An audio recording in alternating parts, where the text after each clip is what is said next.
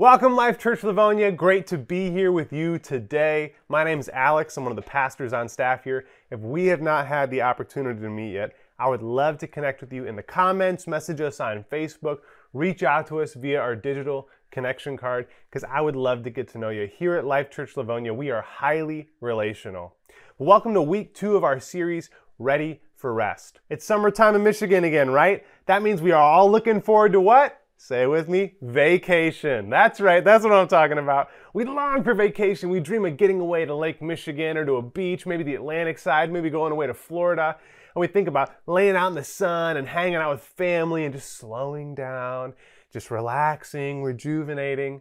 But that's never the way the summers seem to go, is it? Right? Instead, our summers get consumed with way more doing than normal. We end up rushing from thing to thing, trying frantically to accomplish all the stuff that we're trying to do. And then we move from our rushing to striving to controlling all the details of everything so we can get on vacation. And then finally, at the end of it all, we collapse into the weekend or collapse into vacation onto the couch and we just end up scrolling on our phones. You know what I mean? That, does that sound familiar to you? Because that sounds familiar to me. But this is not the way God wants us to live right? These patterns of doing, striving, rushing, and scrolling, they're not just natural consequences of a busy life. These are discipleship habits of our culture that pull us away not just from rest, but from God. And God desires that we would be people who don't just seek an external rest, being controlled by the doing, the rushing, the striving, and the scrolling, but that we would carry with us an internal rest that will spread out into the world around us a rest that comes from constant and intimate communion with Jesus.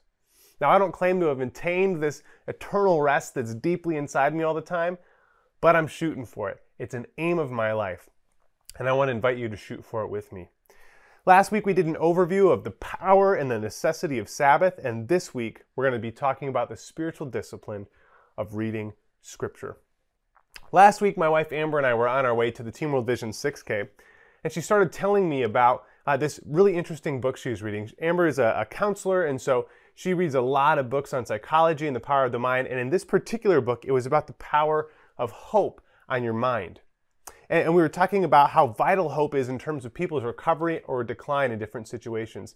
And the chapter we were talking about had three different case studies. The first one was about a man who was told by his doctor that he had cancer, and that he only had three months to live. The man was so distraught by this devastating news that he died three weeks later. And when they did the autopsy, they found no cancer in his body.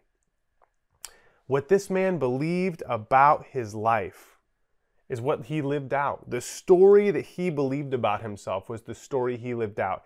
And he believed he was dying, and so he died. The idea that he was dying was so powerful that the idea itself is what killed him. How incredible, how powerful, how tragic. The second case study was a group of athletes who were given a shot, and they were told this shot was a performance enhancing drug that was being tested. When in fact, it wasn't. It was actually just a simple saline shot. The athletes, after getting the shot, played so much better. They reported feeling better in their bodies. They broke PRs and even some records, even though there was nothing performance enhancing. They believed they were stronger, and so they were. The story they believed was the story they lived out. The third case study was about a woman who had multiple sclerosis, or MS, and about how her MS went into remission because she decided to start having a glass of water every day before she did anything else. That simple change made her feel a little bit better, which led her to start journaling as a way of caring for her heart and mind. And the journaling and the water made her feel even better. So she started tracking her exercise and her movement, and she started making these little improvements and started seeing a real change in her life. And she, through watching her life improve through these small habits, internalized the message that despite this disease, I can change my life. And that single thought was so powerful. It changed her mindset, it changed her emotional state, it changed her spiritual life, and her body followed suit and her MS went into remission. The story she believed about herself was the story she lived out. All these stories illustrate something that we can clearly see in other people's lives, but can often be confusing to see in our own. The stories we believe are the stories we become. The stories we believe to be true are the stories that we live out in our lives. It's a very powerful reality. The stories we believe about ourselves, the stories we believe about others, and the stories we believe about God and our world determine the way that we live our lives. But if I were to ask you to take a moment with me and ask yourself, where do the stories I believe come from? I just want you to ask yourself that question. Where do the stories I believe come from? What percentage would come from social media? From Instagram or TikTok or Facebook or Twitter? Maybe the, the story, their life is just way better than mine. I wish I had what they have. Or our world is primarily an angry and divided place and people are idiots. Or those people are so stupid. Or I am fill in the blank. What percentage of the stories you believe would come from a news source?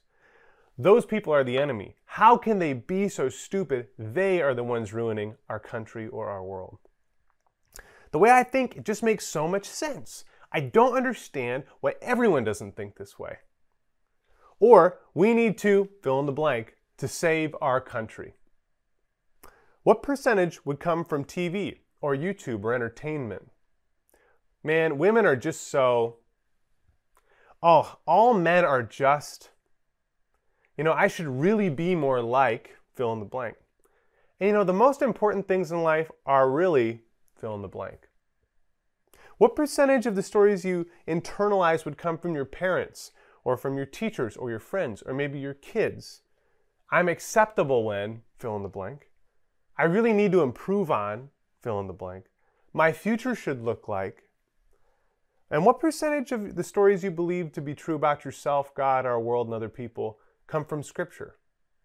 I am, God is, and life is. Fill in the blank. The things we intake and look at and think about form who we are. Our life is made up of the messages we internalize, even if we don't give those messages permission, and even if we don't always agree with those messages. This isn't just true on a spiritual level, it's true on a neurological level.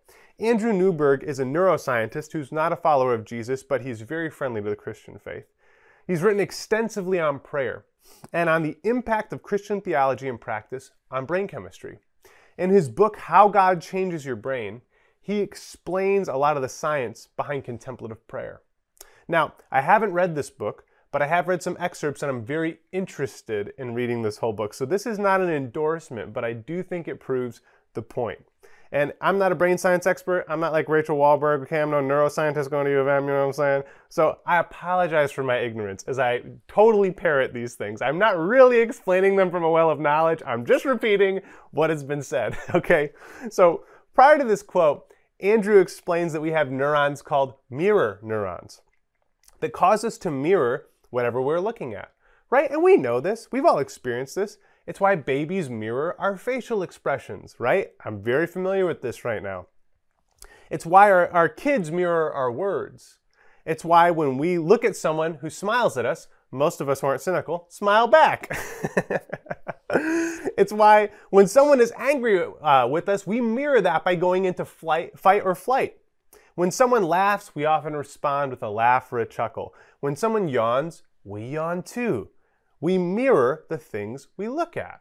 And the same thing happens when we look at God. In his book, Andrew writes If you contemplate God long enough, something surprising happens in the brain. Neural functioning begins to change. Humans have a nervous system that actively participates in its own neural construction, something we do not see in other animal brains. It appears to strengthen and it being a contemplation of God, appears to strengthen the same neurological circuits that allow us to feel compassion towards others. He explains there's a little part of our brain called the anterior cingulate. And again, I'm parroting this. I don't really know all this information and I'm explaining it to you like I understand it all. But we have this part of our brain called the anterior cingulate that sits between our limbic structure and our prefrontal structures. And uh, this part of our brain, when stimulated, decreases feelings of anger and fear and increases feelings of love and compassion. When we contemplate God and His love, that anterior cingulate is stimulated and our fear and anger diminish as our feelings of compassion and love increase. He He explains that the opposite is also true. If our view of God is not of a loving father, but of a tyrant in the sky or an angry judge or dictator, our brain will exhibit and mimic PTSD symptoms when we think on and contemplate God. Which brings us back to the stories we believe are the stories we become. What fills our minds fills our lives. Hence, all the New Testament commands to turn our minds toward Christ, toward Jesus, towards God. We see it in Colossians 3 2. Set your minds on things above, not on earthly things. In Romans 12 2, do not conform to the pattern of this world, but be transformed by the renewing of your what? Mind. Romans 8 6, the mind governed by the flesh is death, but the mind governed by the Spirit is life and peace. And finally, Philippians 4 8. Finally, brothers and sisters, whatever is true, whatever is noble, whatever is right, whatever is pure, whatever is lovely, whatever is admirable, if anything is excellent or praiseworthy, think about such things. The scriptures again and again tell us to turn our minds, to fill our consciousness with the stories and things of God that are true, right, beautiful, and good. And isn't it funny how that list is kind of the opposite of most of the things we see on the internet? Most of the things we see on the internet are not true. They're grotesque, they're profane, they're ugly, they're impure, they're disrespectful and divisive. It's kind of the opposite of this Philippians 4:8 list. And so, as followers of Jesus and his people, we want the stories we become to be stories that are true, not just stories that are loud. We want the stories we become to be stories that are true, not just stories that are loud. Our culture is filled with passionate, emotional, heartfelt, and loud stories that cry for our attention and beg for our devotion. But the problem is, most of these stories and narratives deal in partial truths and agendas that do not align with the way of Jesus or the truths of God. The number one spiritual discipline for turning our minds toward Christ and filling our souls with stories that are good, beautiful, and right is the reading and studying of Scripture. Now, if you grew up in church, you may have some baggage around reading Scripture. Maybe because you didn't understand it. Maybe because you were told to have a daily Bible study, a quiet time, and you've always struggled to keep that and you still struggle and so you feel embarrassed. Maybe this was pushed really hard while other basics of following Jesus were neglected. But despite how the Bible has been used and misused across our lives and across history, it's still true. And knowing Scripture is one of the most direct, powerful, and essential ways to know God. However, reading the Bible comes with some difficulties. So before we talk about how to read the Bible, we need to ask first, what is the Bible? What is this thing that we're even reading here? Well, the Bible doesn't read like a normal book because it's not really a book per se, not in the traditional sense anyway. The Bible is a library of books. The Bible is a book that contains 66 different books written by 40 different authors over the course of 1,500 years. Not only that, but the Bible is written in a combination of three languages. The Old Testament is written in Hebrew, and the New Testament is written in a combination of Aramaic and Greek. On top of that, the Bible testifies about itself that it's not just a book, it's actually God's word and spoken truth from God to us. We see this in verses like 2 Timothy 3 16 through 17, which says, All scripture is God breathed and is useful for teaching, rebuking, correcting, and training in righteousness, so that the servant of God may be thoroughly equipped for every good work. Or how about Hebrews chapter 1 that says, In the past, God spoke to our ancestors through the prophets at many times and in various ways. This is referring to the books and events of the Old Testament. But in these last days, he has spoken to us by his Son, whom he appointed heir of all things, and through whom also he made the universe. So basically, it's referring to hey, the Old Testament is God speaking to our ancestors, and the New Testament, the Gospels, are God speaking to us through his Son Jesus. This is a divine word, not just human written language. Or how about Joshua chapter 1 in the Old Testament, where God tells Joshua, Keep this book of the law, referring to the Mosaic law, always on your lips. Meditate on it day and night so that you may be careful to do everything written in it. Then you will be prosperous and successful. God is endorsing these things Moses wrote down as his words to Joshua.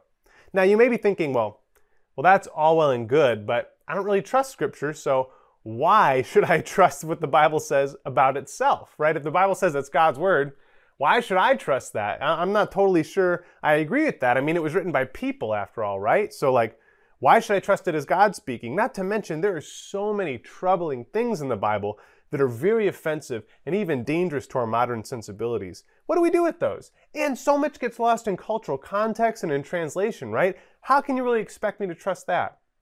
And I hear you, okay? Here's the deal though. As followers of Jesus, we trust the Bible as God's word to us, we don't trust in Jesus because of the Bible, we trust in the Bible because of Jesus. Jesus saw the Bible as God's words. So we see the Bible as God's words. Jesus was a rabbi, in other words, a, a, Jewish teacher of the law, meaning the scriptures, right? So Jesus was a Jewish scripture teacher, um, and his heart, mind, and life were saturated in the scriptures. He would teach it, he would quote it, he would shout it, he embodied it. To Jesus, the scriptures he lived and taught from were not interesting literature to be played with intellectually. They were not emotional stimulation that only lasted to Monday, so I felt like I could get my spiritual fix in, but then I'm going to live however I want. And they were not one opinion in the midst of today's more complete and high minded ideals. To Jesus, the scriptures were God breathed truth. Jesus would say things like, God spoke by the Holy Spirit through David, and then God would quote one of the Psalms or Jesus, yeah, God would quote in the Psalms. He would say, God said, and then he would quote Moses. He wouldn't say Moses said, and then quote Moses. He would say God said, and then quote Moses, right? Jesus said things like, No dot of the I or cross of the T will ever be broken till all these things have been accomplished, referring to the Old Testament prophecies about him and about Israel and about the future and about God. Jesus quotes from the Old Testament books of Hosea, Micah, Isaiah, Exodus, Deuteronomy, Jeremiah, Zechariah, and Psalms as authoritative truths from God. Moreover, Jesus used the scriptures on the road to Emmaus to teach two disciples how the Old Testament really pointed to and culminated in the birth, life, death, and resurrection of Jesus. And then, as a vindication of this way of seeing Scripture and this way of living it, Jesus is put to death, and God vindicates Jesus by raising him from the dead, vindicating Jesus' teachings as reality. That's why we trust the Bible, because Jesus did not see the Bible as a collection of human authors who were blinded by their own time and history and ignorant of context. Jesus saw these penned human writings as a partnership with his Father and Spirit to communicate God's heart thoughts, standards, love, and truth to the world. And that includes you and me. That's why we trust Scripture. John Mark Comer, a pastor and author, summarizes everything I just talked about really concisely in one sentence. He says Scripture is a library of writings that are both human and divine, that together tell a unified story that leads us to Jesus. Scripture is a library of writings that are both human and divine, that together tell a unified story that leads us to Jesus. Now, you may have more questions about this, and that's awesome. Questions are legal here at Life Church Livonia. I just don't have more time in this sermon to unpack the validity of Scripture. So, if you want to have a deeper conversation about this, because this isn't a conversation, this is a lecture, right? So, if you want to have a conversation about this, please reach out to us on our connection card so we can connect and have a deeper conversation. But for me, what really kind of validated scripture is true and worthy of devoting my life, mind, energy to um, was not all the evidence and arguments. For me, it was the testimonies of people's lives. I grew up in a Christian home, and I knew all the classic Bible stories David and Goliath, Adam and Eve, David and Bathsheba, Daniel in the lion's den, Jesus' death and resurrection, of course.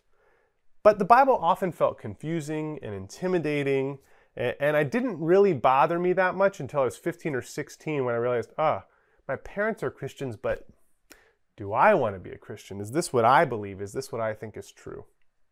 I was really grateful that there were a lot of adults around me who loved Jesus and really loved me and were actually really great role models. There are, of course, people who claimed one thing and then were hypocritical and lived another and were destructive, but they weren't the closest influences in my life. I think of people like Bob Hoy and Bob Tissett and Sharon Buttrey and my parents, but one of the ones that stuck out as a shining example to me was my Grandpa Wallace. See, my Grandpa Wallace knew how to love people and really make people feel loved. He had a couple restaurants he frequented in this area a lot. Uh, he loved Dunkin' Donuts, so we went there a lot. He loved the Einstein Bagels on Ann Arbor Road near Main Street. He loved the Max and Irma's that used to be at Canton Center and Ford Road. And my grandpa was so kind and loving to the wait staff that um, when he died, there were waiters and waitresses from those restaurants at his funeral who came to mourn him because they were so grieved they wouldn't see Jim walk in and say, "How you doing today? It's a beautiful day, isn't it?" They were so grieved that they came to his funeral. A few months after he passed, we were at another restaurant and there was a particular hostess who really loved my grandpa and she wasn't at the funeral and we couldn't find her to tell her he'd passed. And we walked into this new restaurant and she's there. And she runs up to us and goes, Oh my gosh, where's Jim? And my mom said, He, he died a few months ago. And this hostess was so grieved that this man she only saw maybe twice a month was no longer in the world that in the middle of her shift, she just fell down and started weeping. And as a 15 year old, I thought to myself, I want to love people like that. So that even if people only see me once every two weeks, they know that they love, that I love them and that God loves them. About a year later, I was talking to my dad and uh, I had a question, you know, about Christianity, and I thought this is the question, right? This is gonna, this could bring the whole thing down. And so I, um, I go to my dad and I, I give him my very, you know, uh, difficult question for me, and his answer just blew my mind. It was like so next level. It felt like when he answered, like clouds were parting above my head. And I just was like amazed. And as he finishes this amazing answer to my question I thought could really bring all of Christianity to its knees, I just frustratedly said, Dad, where did you learn this stuff? He said, Well, I read the Bible. I said, Yeah, I read the Bible too. I don't know any of this crap. Okay, like how do you learn that? How do you learn like what you're doing right now? How do you learn about that stuff?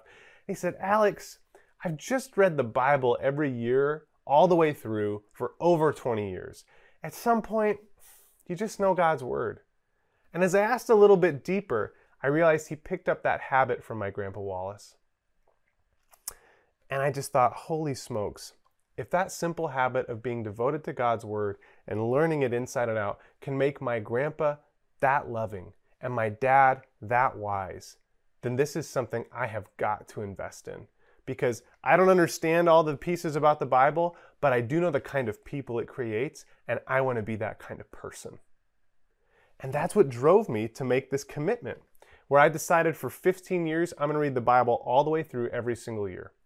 And in July, I start year 15 of that commitment. And let me tell you, committing to reading scripture every single day and committing, committing to reading the Bible through, a daily reading of scripture has changed my life more than any other thing I've ever done. And it has been the best thing I've ever done for my relationship with God. It's the core foundational discipline that everything else has grown from. And so I cannot encourage you enough to do it. Which leads us to the question how, right? How do we read the Bible? Now, there's a difference between reading scripture devotionally and studying scripture. We're going to get to that in a minute. But in order to really begin reading scripture as a discipline that transforms us, we need a plan and we need a habit. Okay? We need a plan and we need a habit. So, what do I mean by that? Well, a plan is really answering the question how are you going to read scripture? Okay, that's what's important with the plan. How are you going to read scripture? And this consists of two things. This consists of what content and what format. So the content really is just what book or study are you going to do, right? I mean, this may seem simple, this may seem kind of elementary, but when you sit down to read scripture, you need to know what you're going to read, right? If you just flip through it, thumb through it, hoping that God's going to jump out at the pages and grab you and change your life, you're going to be sorely disappointed, okay? He may do that, he can totally do that, but in my experience, uh, just kind of thumbing through randomly is not a great way to really ingest the Bible. Now, there's a lot of great tools out there for this. You can purchase a pre made Bible study, a devotional study that someone else has put together, maybe Experiencing God or Emotional Healthy Spirituality or something from Lifeway or Right Now Media. You can go on the YouVersion Bible app and just pick a study to read. You can start with the book of the Bible and just kind of read one book at a time. You can pick a larger goal, like I'm going to read all four Gospels, or I'm going to read all of Paul's letters, or you know what, I'm going to read the whole New Testament, or I'm going to read the whole Old Testament, or I'm going to read the whole Bible, right? Whatever you decide, you just need to pick something. You need to start somewhere to read something. And if you're new to Bible reading, I would highly suggest starting with any one of the Gospels. Um, and if you've already read the Gospels and you're looking for something else, maybe try the Psalms or Proverbs or something like that. If, you, are looking for a Gospel to start with, John, Matthew, Luke, I mean, they're all good. John might be a good one to start with, though. Now, if you're familiar with the Gospels and you've read those, maybe try Paul's letters. Or maybe try the whole New Testament if you've just read bits and pieces of it. Maybe try the whole Old Testament if you've never done that. You get the idea. There's lots of places to start. You just got to pick a place to start. Now, once you know what you're going to read, you got to answer the question what format are you going to read in? And the formats that are most common are a devotional reading, a Bible study, Lectio Divina, and scripture memorization. So I just want to comment real briefly on each of those. Devotional reading, which it just consists of reading a section a day and writing down any observations or questions you might have.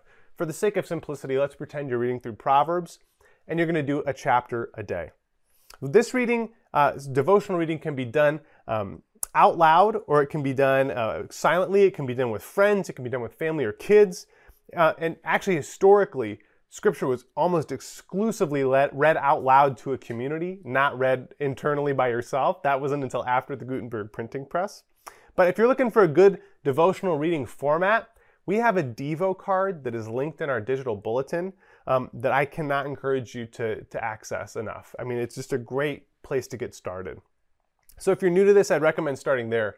But really, every devotional study of Scripture has two questions we're trying to answer God, what do you want me to know in this? And God, what do you want me to do from this? What do you want me to know?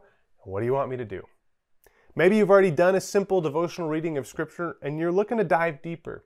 And I would encourage you to do some Bible study. Now, Bible study takes the know and do format, but it builds on it and includes a little bit more. So, study takes our two questions and kind of adds things to them. So, in the know section, uh, you would look at first the background of the text, right? Who wrote this? When was it written? What other books were being written at the same time? Or what time in human history was this happening in? And you can look at a good Bible dictionary for that. I really like the Revell Bible Dictionary. That's a really great one. Um, and uh, I know that um, YouVersion has some resources for this as well. The Bible Project is a great resource for this.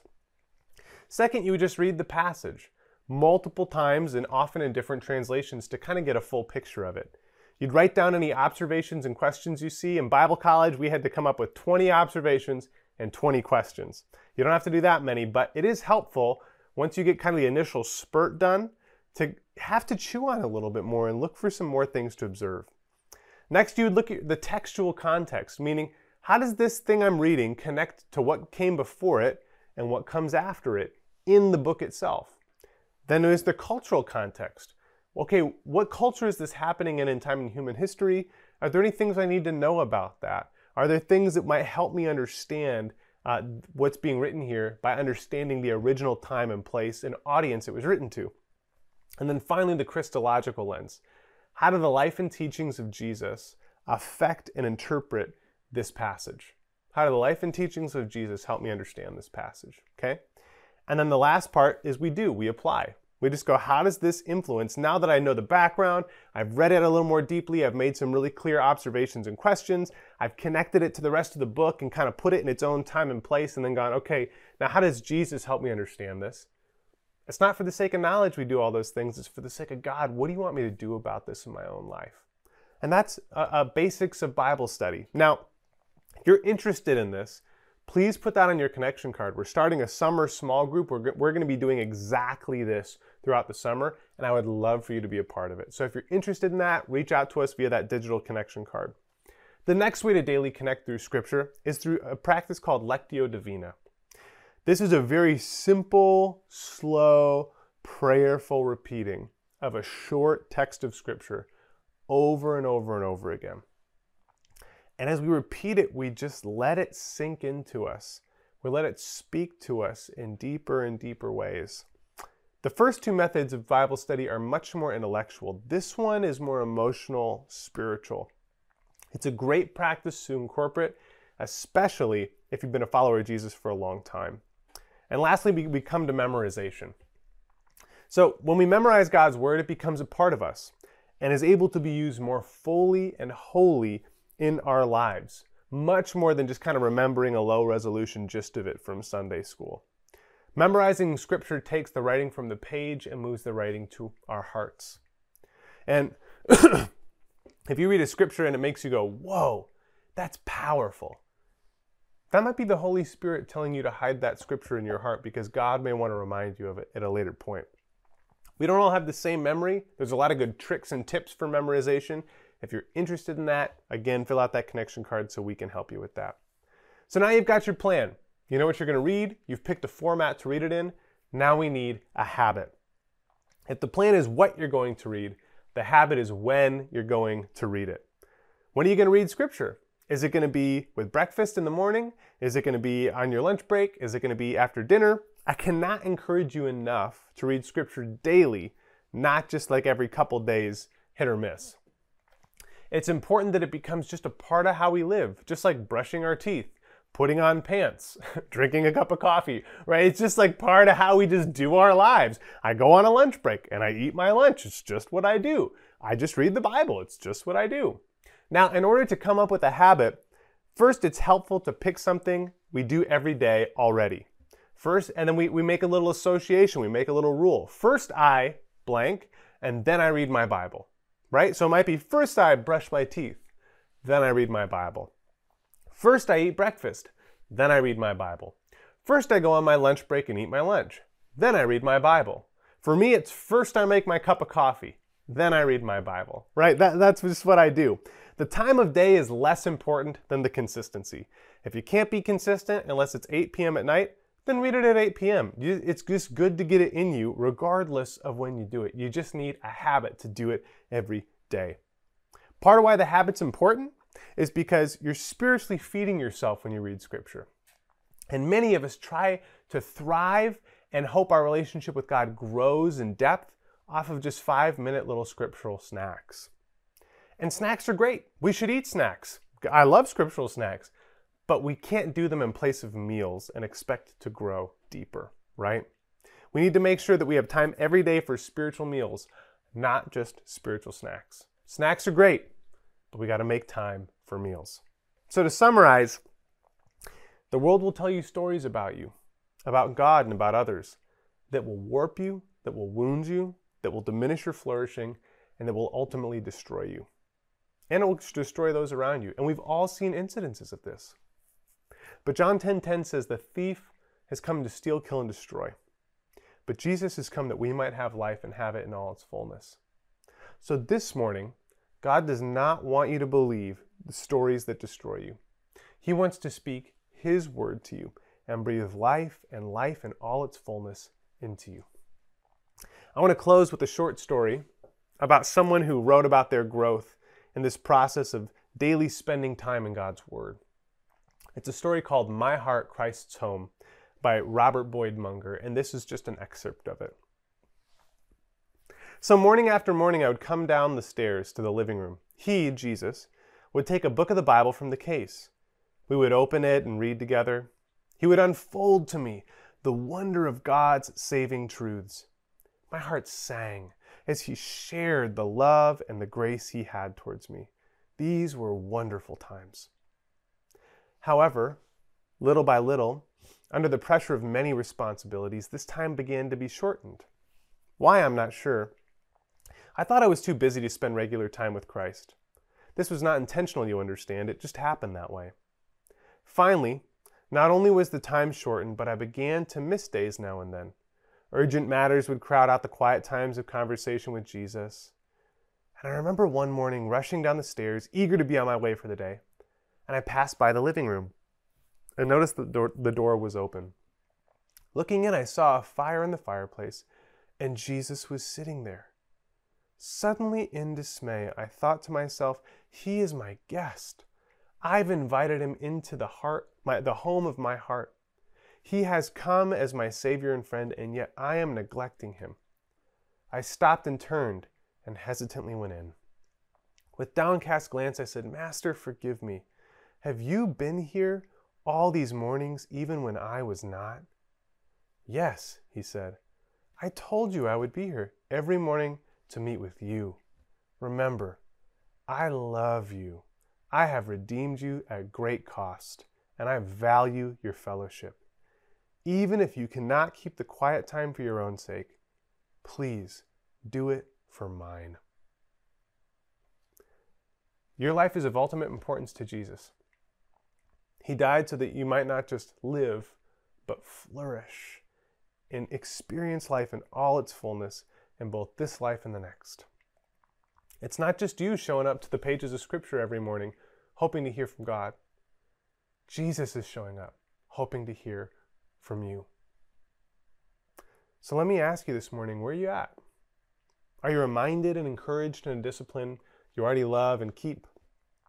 Are you convicted that even though you're a follower of Jesus, you're weak in this area and you need to grow?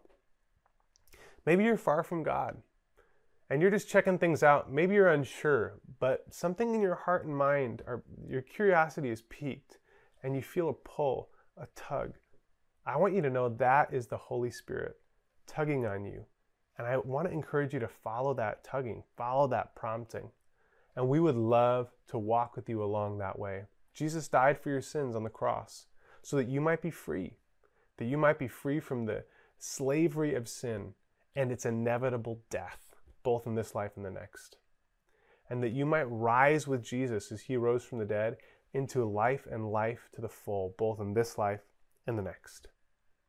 So, wherever you're at this morning, I want to invite you into the wonders of meeting God in His Word so that instead of receiving the stories we believe and the stories that form us from scrolling, we would instead receive them from Scripture. Would you pray with me now?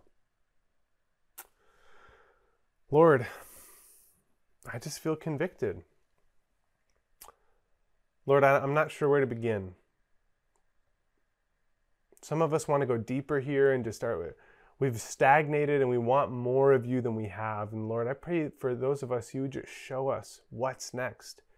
Show us what to read. Show us what book you want to speak to us through. And Lord, help us be faithful in the habit. Some of us, Lord, are just brand new to this. We don't even know where to start. I pray, Lord, for those of us that are there, you would show us how to reach out for help and help us to take our next step to get involved in community so that we walk together and not alone that we would learn from people who are masters in this, and that we would grow in love and knowledge of you. And Lord, for those of us who are far from you, if you're far from Jesus, but you know there is something to this, I want to invite you to pray with me right now. And I want to invite you to say, you know what, Lord? I have a lot of questions, and I don't understand everything, but I know something about this is true. And I am willing to pursue you. Lord, forgive me for my sins and show me how to follow you. I want more of this. I want more of you. I leave my old life behind. Show me how to do life your way. I want it, even though I don't know what to do next. Show me, Lord, what to do next. In your name, amen. If you just prayed with me and you want to know what to do next, the next step for you is to reach out to us via the comments or via Facebook Messenger, especially via our digital connection card. We want to help you take your next step as you find life and life to the full in Jesus.